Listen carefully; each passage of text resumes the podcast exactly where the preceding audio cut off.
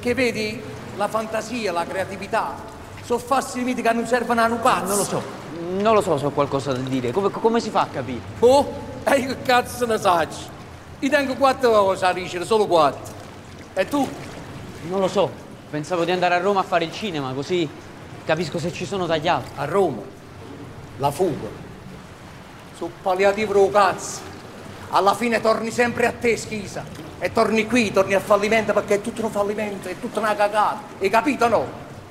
Nessuno inganna il proprio fallimento. E nessuno se ne va veramente da questa città. Roma. Ma che cazzo ci vai a fare sto Roma? Solo le strunze vanno a Roma. Hai visto quante cose raccontare c'è salito da questa città? Guarda.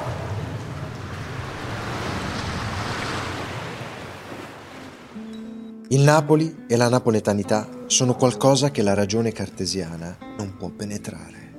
Una simbiosi capace di trasformare i baratri in trampolini. Mentre si festeggia un nuovo storico traguardo, faremo un viaggio negli ultimi 50 anni del Napoli e di Napoli. Molti protagonisti ci raccontano i mille culure di questo mondo diviso tra città e squadra di calcio. Tante voci per un unico cuore che custodisce l'oro di Napoli.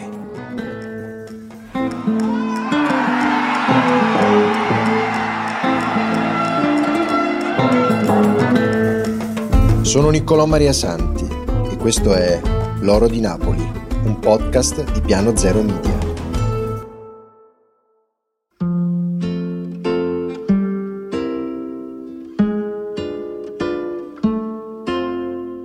Gli echi della vita non si spengono mai per le vie di Napoli. È questo uno dei tanti insegnamenti di Paolo Sorrentino nel suo film È stata la mano di Dio. Ne abbiamo goduto un estratto poco fa. Napoli e la napoletanità sono qualcosa che la ragione cartesiana non può penetrare. Un popolo che si sostiene in cima come nell'abisso. Principi solidi, fermi, difficili da trovare in questo mondo così veloce e liquido.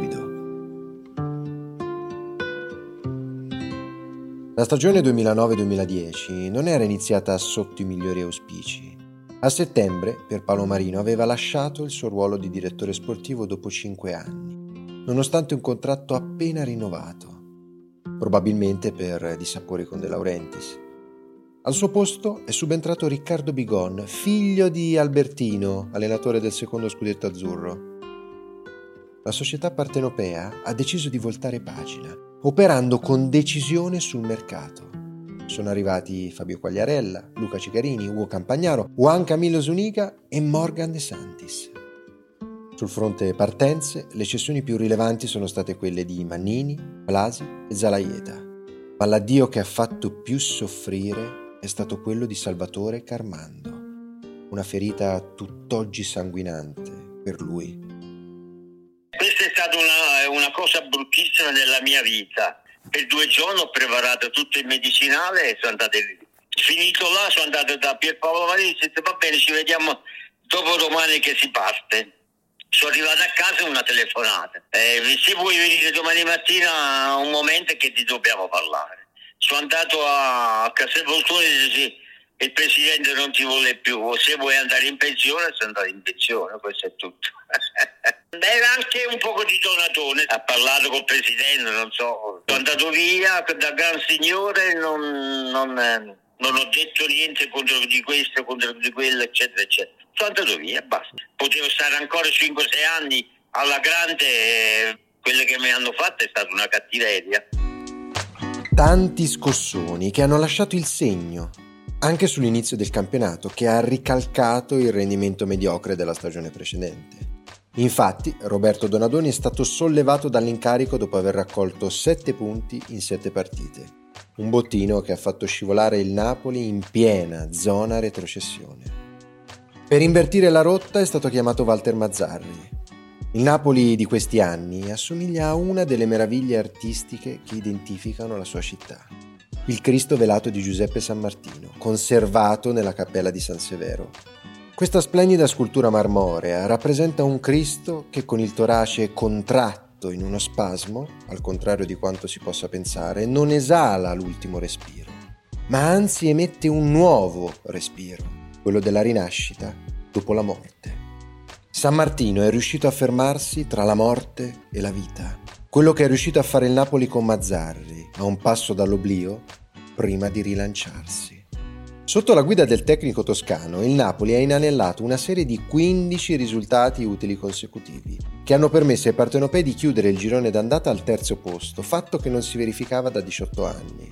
Il Napoli ha chiuso il torneo al sesto posto, garantendosi così l'accesso diretto all'Europa League. Nella stagione seguente, 2010-2011, il Napoli ha confermato l'ossatura della squadra, puntellandola con l'acquisto dell'attaccante Edinson Cavani dal Palermo. A partire è stato Quagliarella, ceduto alla Juventus. Una cessione che ha scaturito roventi polemiche dei tifosi nei confronti del giocatore. Reo di aver accettato la corte di uno storico nemico. Cavani è sbocciato in quella stagione, segnando 33 reti complessive in un anno. Il testa a testa con il Milan per lo scudetto è durato fino al finale di campionato. Il Napoli ha concluso al terzo posto, tornando così in UEFA Champions League dopo 21 anni.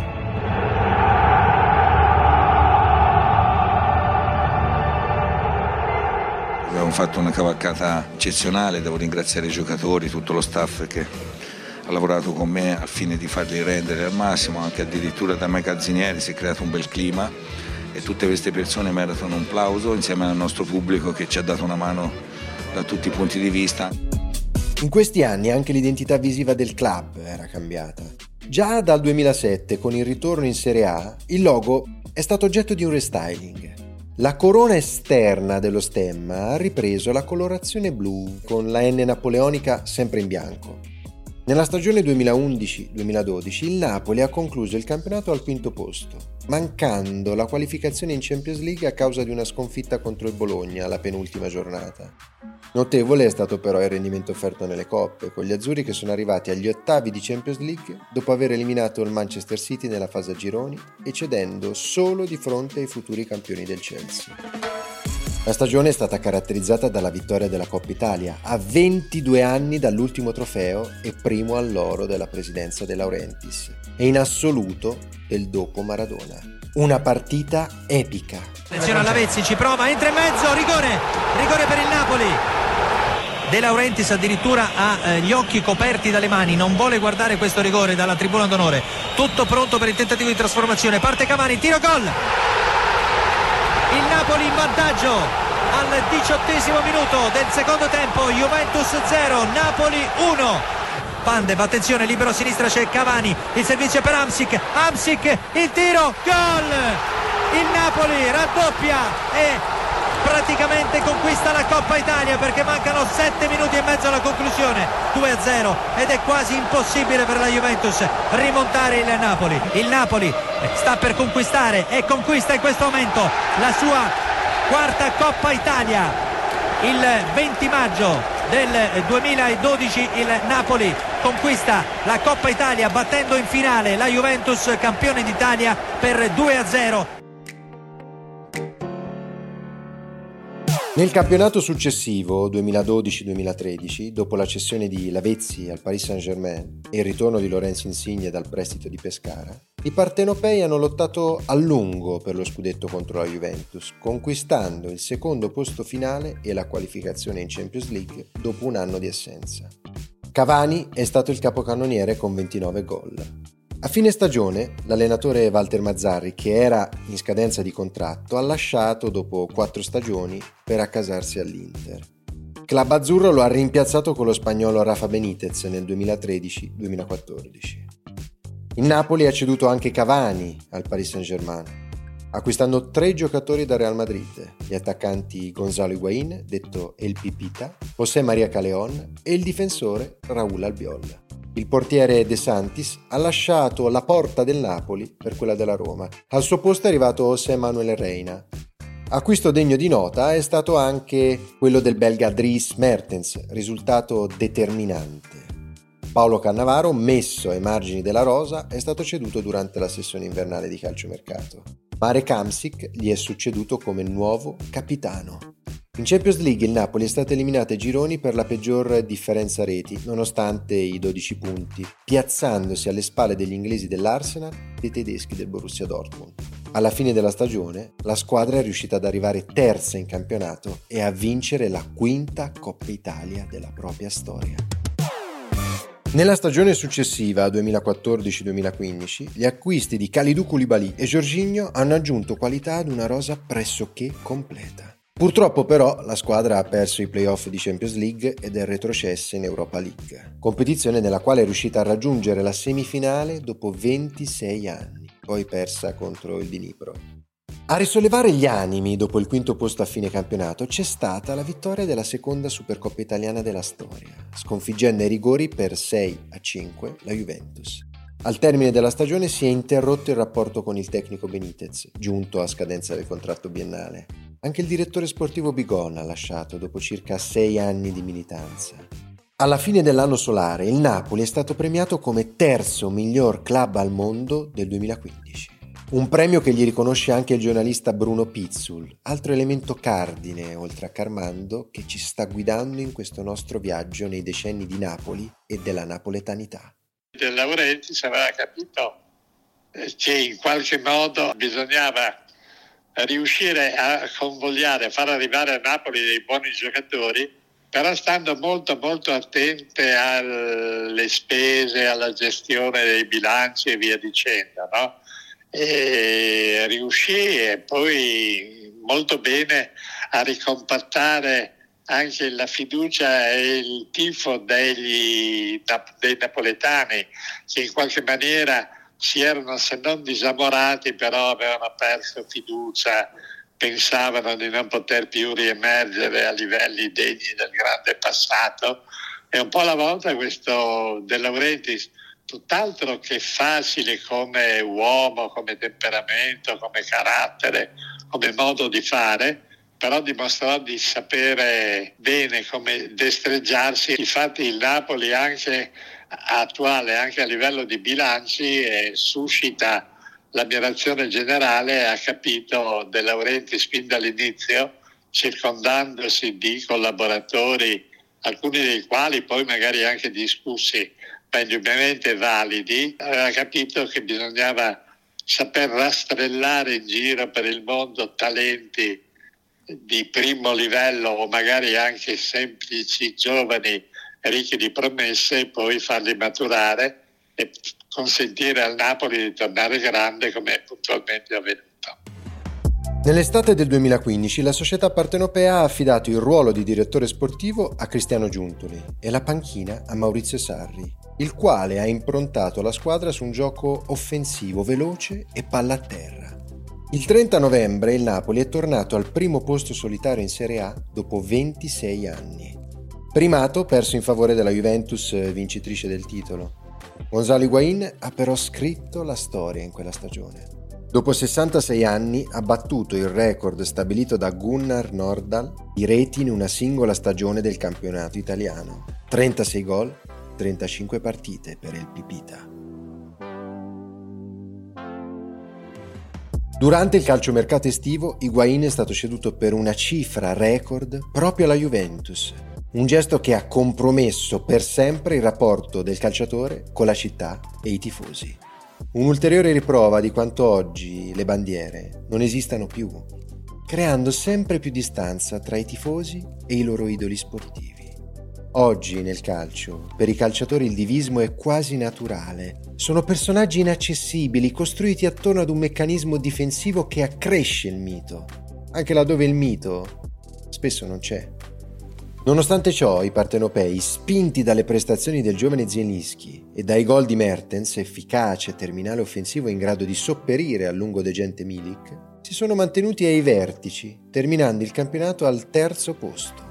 Nella stagione 2017-2018, grazie a un filotto iniziale di otto vittorie consecutive, il Napoli è balzato in vetta solitaria, mantenendo il primato in classifica fino alla sconfitta interna contro la Juventus per piede dell'ex Higuain. Gli azzurri però, andando a vincere lo scontro diretto di Torino al ritorno in aprile, hanno riaperto le sorti del campionato. Un gol che ha avuto un peso specifico importante nella storia moderna del Napoli. Ce lo confessa un uomo la cui voce è la colonna sonora delle domeniche radiofoniche passate incollati a tutto il calcio minuto per minuto. Francesco Repice. È una partita per certi versi esaltante per i tifosi del Napoli, per altri dolorosa. Lì si percepì esattamente quello che sarebbe stato il Napoli per i campionati a seguire, eh, cioè la possibilità di competere. Poi vincere o non vincere è questione di episodi, è questione di attimi, è questione di opportunità colte o sapute cogliere, magari per chissà quale stato uno scherzo del destino. Il Napoli di quell'anno diede a tutti l'impressione di essere la squadra che da quel momento in poi avrebbe conteso lo scudetto alle tradizionalmente grandi del nostro torneo, del nostro calcio. 40 45 che inizia adesso, tra poco sarà recupero, parte il cross di Cagliaconi in mezzo, salti Koulibaly! Oh, incredibile! Il Napoli è in vantaggio al 45 minuto di gioco. La squadra di Maurizio Sarri si porta in vantaggio con l'incordata perentoria premotente mortifera di Colibali che ha schiacciato alle porte di Gianluigi Buffon. Siamo al 45esimo il Napoli in vantaggio per 1-0 ed ora una folla di tifosi azzurri si scatena in ogni dove dagli spalti dell'Allianz Stadium. Colibali porta in vantaggio il Napoli. Attenzione forse siamo alla svolta del campionato Tuttavia, due successivi e impronosticabili passi a vuoto, sconfitta esterna con la Fiorentina, pari casalingo con il Torino, hanno lasciato via libera la Juventus verso il titolo. Al Napoli non sono bastati i ben 91 punti ottenuti, record per la squadra seconda classificata di fronte ai 95 dei bianconeri. Alla fine della stagione Sarri ha lasciato il club per accasarsi al Chelsea ed è stato sostituito da Carlo Ancelotti il quale ha portato la squadra al secondo posto nella stagione 2018-2019. La stagione però è stata segnata da una partenza illustre. A febbraio, Marek Hamsik, napolitano acquisito dal 2007, si è trasferito nel campionato cinese. Con 520 partite detiene tutt'oggi il record di presenze nel Napoli. Per sostituirlo è stato acquistato Fabian Ruiz. La stagione si è chiusa con un nuovo secondo posto in campionato e poche soddisfazioni nelle coppe. Pizzul traccia un bilancio di questi diversi allenatori del Napoli, ognuno dei quali ha portato il suo contributo alla crescita del Napoli. Beh, indubbiamente Sarri ha dimostrato anche successivamente, no, dove è andato, di essere un eh, grande maestro di calcio e non sempre il suo modo di fare, di agire, di interpretare anche il ruolo dell'allenatore era stato capito a Napoli, no? ha stentato un po' a farsi apprezzare, però poi alla lunga si è capito che veramente era uno che del calcio riusciva a capire tutto e soprattutto a gestire nel miglior modo tatticamente comprensibile il, i giocatori che aveva a disposizione. E Mazzari è completamente diverso, è un uomo tutto cuore, tutto temperamento, un po' portato eccessivamente alle lamentele e via dicendo, però Sarri indubbiamente ha lasciato, ha lasciato una traccia profondissima. Benitez un signore che però insomma, per l'ambiente di Napoli forse non era molto adatto. L'annata 2019-2020 si è rivelata più complicata per la compagine di Ancelotti, che ha accusato un vistoso calo in campionato, non riuscendo a vincere per ben due mesi. Parallelamente alla crisi di risultati sono emersi contrasti tra il presidente, l'allenatore e i calciatori, sfociati in un ammutinamento della squadra. Questa situazione ha condotto all'esonero del tecnico emiliano, sostituito da Gennaro Gattuso. Dopo la sospensione della stagione a causa della pandemia di Covid-19, il tecnico calabrese ha portato gli azzurri al riscatto in Coppa Italia, mettendo in bacheca la sesta Coppa nazionale nella storia del club. La seconda stagione di Gattuso è iniziata con l'arrivo di Victor Osimen dall'Ille, il tecnico, falcidiato dalle assenze, non è riuscito a dare una continuità di gioco e risultati, uscendo da tutte le coppe e non riuscendo a qualificarsi per la Champions League. A gettare ombre e sconforto su questa stagione è stata però una notizia giunta in una fredda sera di novembre che ha annunciato la morte di Diego Armando Maradona. Maradona pensavamo tutti fosse immortale nonostante le sue vite portassero a pensare altro.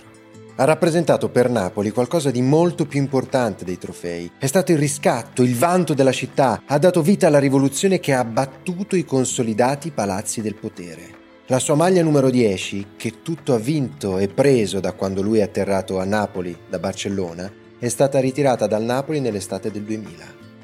Maradona è una divinità magica e pagana fin dal 1984, l'anno primo di un'epoca irripetibile, quindi perenne, perché lì il popolo napoletano ha gioito come mai prima, come mai poi. Lui è parte di Napoli e di questa è un narratore sempre formidabile. Basta un'immagine, un ricordo per viaggiare in un presente connesso a ieri. Piccoli bambini che ora sono adulti, ciascuno con un pezzo proprio di Diego con il quale giocare. Un santo da pallone e dunque assoluto, al quale perdonare ogni peccato, capricci, droghe, donne, macchine, alcol, per un uomo super a prescindere, dato il talento spaventoso. La mano di Dio agganciata alla sua, un'attitudine all'iperbole unica. Una dote acchiappata da bambino per volare da Villa Fiorito, periferia di Buenos Aires, al centro del mondo, verso un'esistenza in bilico, a rischio permanente. Un uomo che pur potendo essere Golia ha scelto di essere Davide. È stato lui che ha raccontato in modo colto miserie e nobiltà della sua Napoli. Io credo che nel film di Costurizza, che meglio di ogni altro descrive il genio di Diego Armando Maradona, eh, ci sia un momento verità che è impossibile trascurare quando si parla di questo campione. L'intervista in presa diretta in cui Diego Maradona parla di sé in terza persona e dice a Costurizza pensate cosa vi siete persi. Pensate se Diego Armando Maradona fosse stato un atleta se non fosse stato un tossicodipendente. Pensate a quello che avreste potuto vedere in campo e ammirare in campo.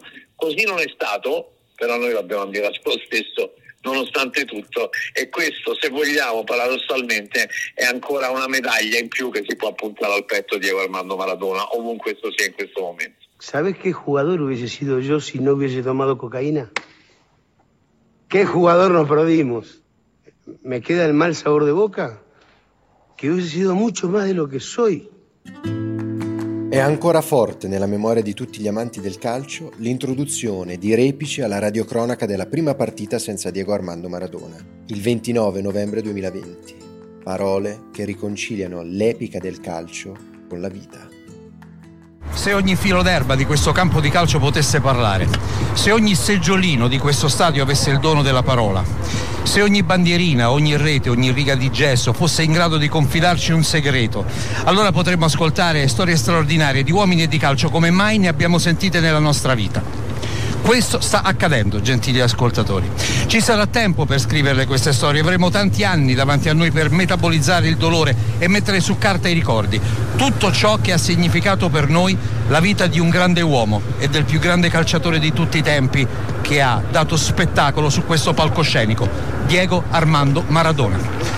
Un cordiale saluto, gentili ascoltatori, dagli studi RAI di Saxa Rubra in Roma. Un cordiale saluto da Francesco Repi, c'è il match clou, la partita più attesa e non solo per motivi tecnici. Stiamo parlando di Napoli-Roma, nel segno e nel ricordo di Diego Armando Maradona. Uno stadio che adesso cominceremo a chiamare così, dovremmo chiamare così perché a lui sarà intitolato e gentili ascoltatori cominciamo ad abituarci perché sarà giusto continuare, anzi iniziare a chiamarlo stadio Diego Diego Armando Maradona proprio da questa sera.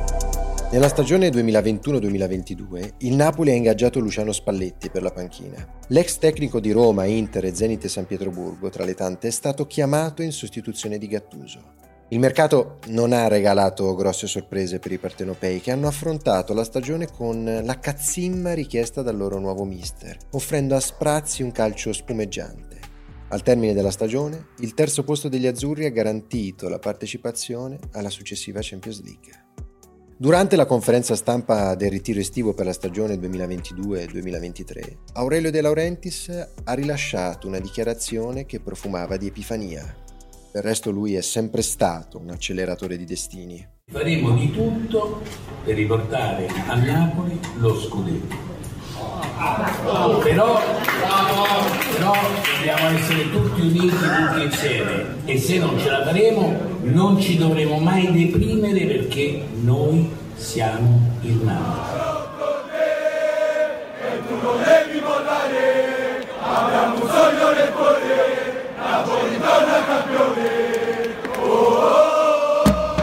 La stagione 2022-2023 è stata la prima dopo dieci anni senza Lorenzo Insigne, capitano nelle precedenti quattro annate, accasatosi al Toronto FC dopo la scadenza del contratto. Il Napoli ha acquistato tra tanti Simeone, Raspadori, Kim e un certo Kvarashkeila dalla Dinamo Batumi, giocatore ai più sconosciuto. Hanno lasciato invece il club anche Ospina, Mertens, Koulibaly, trasferitasi al Chelsea per 38 milioni di euro, e Ruiz, passato al Paris Saint-Germain per 23 milioni di euro. È stato dunque nominato come nuovo capitano della squadra Di Lorenzo, una rosa rinnovata con la quale tutti, tifosi addetti ai lavori, hanno pensato che il Napoli aprisse un nuovo ciclo sperimentale. Fin dalle prime giornate di campionato, però, il Napoli ha mietuto vittime sul suo percorso dal rullo compressore. In Champions League è stato sorteggiato per giocarsi la qualificazione assieme ad Ajax, Liverpool e Rangers. Turni apparentemente di ferro per i partenopei, che però non hanno sofferto il blasone europeo delle rivali, superandole egregiamente. Il sogno della prima finale di Champions League della storia si è fermato ai quarti di finale contro un Milan coriaceo. Ha brillato in questa stagione la stella di Kvicia Kvarashkeila, che insieme a Victor Osimen ha deliziato i tifosi partenopei e gli amanti del bel calcio con numeri di alta classe. Bruno Pizzul offre, come sempre, uno spunto di vista interessante sulla stagione del Napoli appena trascorsa. Ma io direi che nel momento in cui si fa una valutazione sull'attuale Napoli, occorre mettere in primissimo piano il valore e la capacità straordinaria di Giuntoli che è riuscito a trovare dei giocatori eh, praticamente sconosciuti prima dell'inizio di questo campionato e che invece hanno raggiunto livelli di rendimento eccezionali perché naturalmente i più appariscenti sono i due Cosimene e Kvaraschelia però in qualsiasi reparto vediamo che eh, sono reparti frequentati da uomini di altissimo valore, di altissimo livello praticamente al di là e al di sopra delle migliori aspettative da parte di tutti, è quasi inutile fare delle elencazioni, puoi pescare chi vuoi nel mazzo e esci bene. E quindi diciamo che eh, poi l'abilità di Sarri è stata prima quella di dare un'impronta a questa squadra e poi con l'arrivo di Spalletti abbiamo visto che anche lui da buon toscano riesce non soltanto a essere un grande comunicatore con i suoi interventi che sono sempre più permeati da vene filosofiche, ma un grandissimo motivatore di uomini e organizzatore di giochi. Quindi direi che eh, veramente Spalletti ha fatto non bene, benissimo, ma che è aiutato da tutto un corredo di eh, uomini e collaboratori che sono pienamente all'altezza e che garantiscono o dovrebbero farlo al di là del fatto che nel calcio può succedere di tutto, però un, un avvenire è un prossimo molto molto propizio per il Napoli. Nel corso di una stagione sono tante le partite decisive per un trionfo. Repice ne ha individuata una su tutte che lui ha avuto il privilegio di commentare. Il gol di Karaschelli all'Atalanta. Credo che quello sia il gol più bello che ho avuto l'opportunità di, di raccontare e di commentare per gli ascoltatori di Radio 1 in quest'anno, in questa stagione meravigliosa del Napoli. Quella discesa funambolica e poi le finte, le sterzate e la conclusione bella, forte, dritta per dritta, sotto la traversa, col pallone colpito pieno come piace a me, non a giro, veramente di collo pieno al cuore per farlo viaggiare dritto verso la porta. Ecco, quello è il gol che sicuramente mi ha più esaltato, perlomeno quello che mi è più piaciuto. In campo aperto, attenzione, Caraschelli dalla parte opposta, riceve la sfera al limite dell'area, entra in area, va Caraschelli a doppio dribbling, triplo di destro! Destro pazzesco di Caraschelli! Il Napoli è in vantaggio! Un'azione incredibile del duo d'attacco più immaginifico del campionato italiano! Osimene per Caraschelia, triplo dribbling, tripla sterzata, destro fiondato potente centrale, ma inarrestabile per Musso che si insegna Sacca alle spalle dell'estremo difensore dell'Atalanta. Siamo giunti, gentili ascoltatori, al quarto d'ora del corso della ripresa. Ha segnato il Napoli, ha segnato Karaschkelia.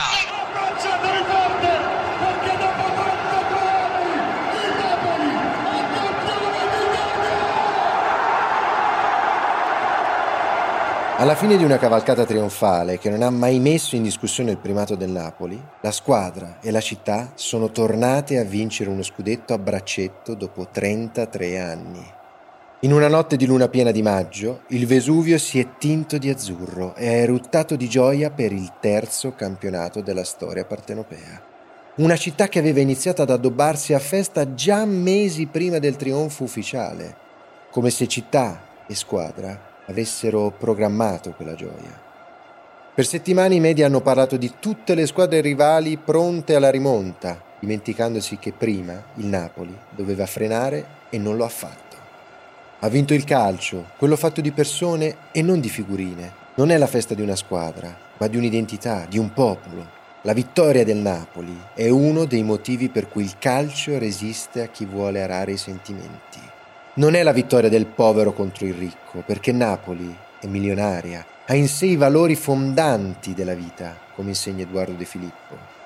Francesco Repice riassume il trionfo azzurro così. Io, più che meriti personali, ovviamente da distribuire tra il presidente, tra il direttore sportivo, tra l'allenatore e ovviamente tra i calciatori, parlerei di coraggio. Nessuno di noi, io per primo perlomeno, alla partenza di Colibali, alla partenza di eh, Insigne, alla partenza di Fabian Ruiz, pensava di poter vedere un Napoli capace di dominare così il campionato, addirittura io lo vedevo in retroguardia, comunque dietro ad altre quattro. In realtà così non è stato. Il coraggio è stato quello di cambiare, di rivolgersi altrove, di andare a pescare giocatori comunque molto molto importanti, molto forti, di rischiare il tutto per tutto, mandando via delle certezze, delle icone anche dello spogliatoio, no? dei punti di riferimento come Colibali e Insigne e appoggiarsi a dei giovani talenti. Il coraggio. Quando hai questo coraggio vuol dire che meriti alla fine di raggiungere l'obiettivo che hai raggiunto. Non potremmo mai dire se questo Napoli sia più forte di quello di Sarri dei 91 punti, o di quello di Vinicio, di Maradona, Giordano, Careca. In fondo poco importa. Ciò che conta è che in una realtà dove anche la lingua, il dialetto è musica, il cuore del Napoli è tornato a battere al ritmo di quello della città. Come un'orchestra meravigliosa dove la musica cambia, ma la sinfonia è sempre la stessa. Un luogo con due anime forti, vive, comunicanti, città e squadra di calcio. Capaci di navigare insieme tenendo aperto l'oblò della speranza anche quando il mare è cattivo e il cielo si è stancato di essere azzurro. Perché c'è sempre un arcobaleno che si nasconde dietro la cima del Vesuvio. Raccontano che in fondo ci sia una pentola azzurra. Là c'è tutta la ricchezza e il gusto della vita partenopea. Quello è l'oro di Napoli.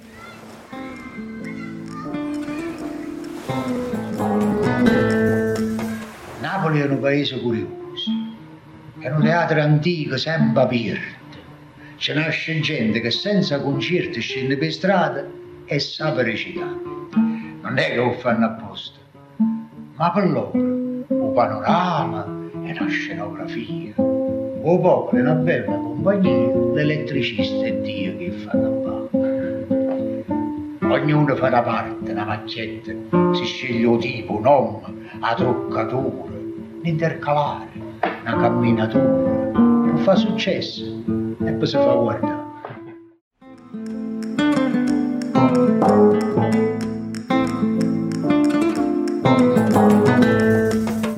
Io sono Niccolò Maria Santi e questo è L'Oro di Napoli, un podcast di Piano Zero Media.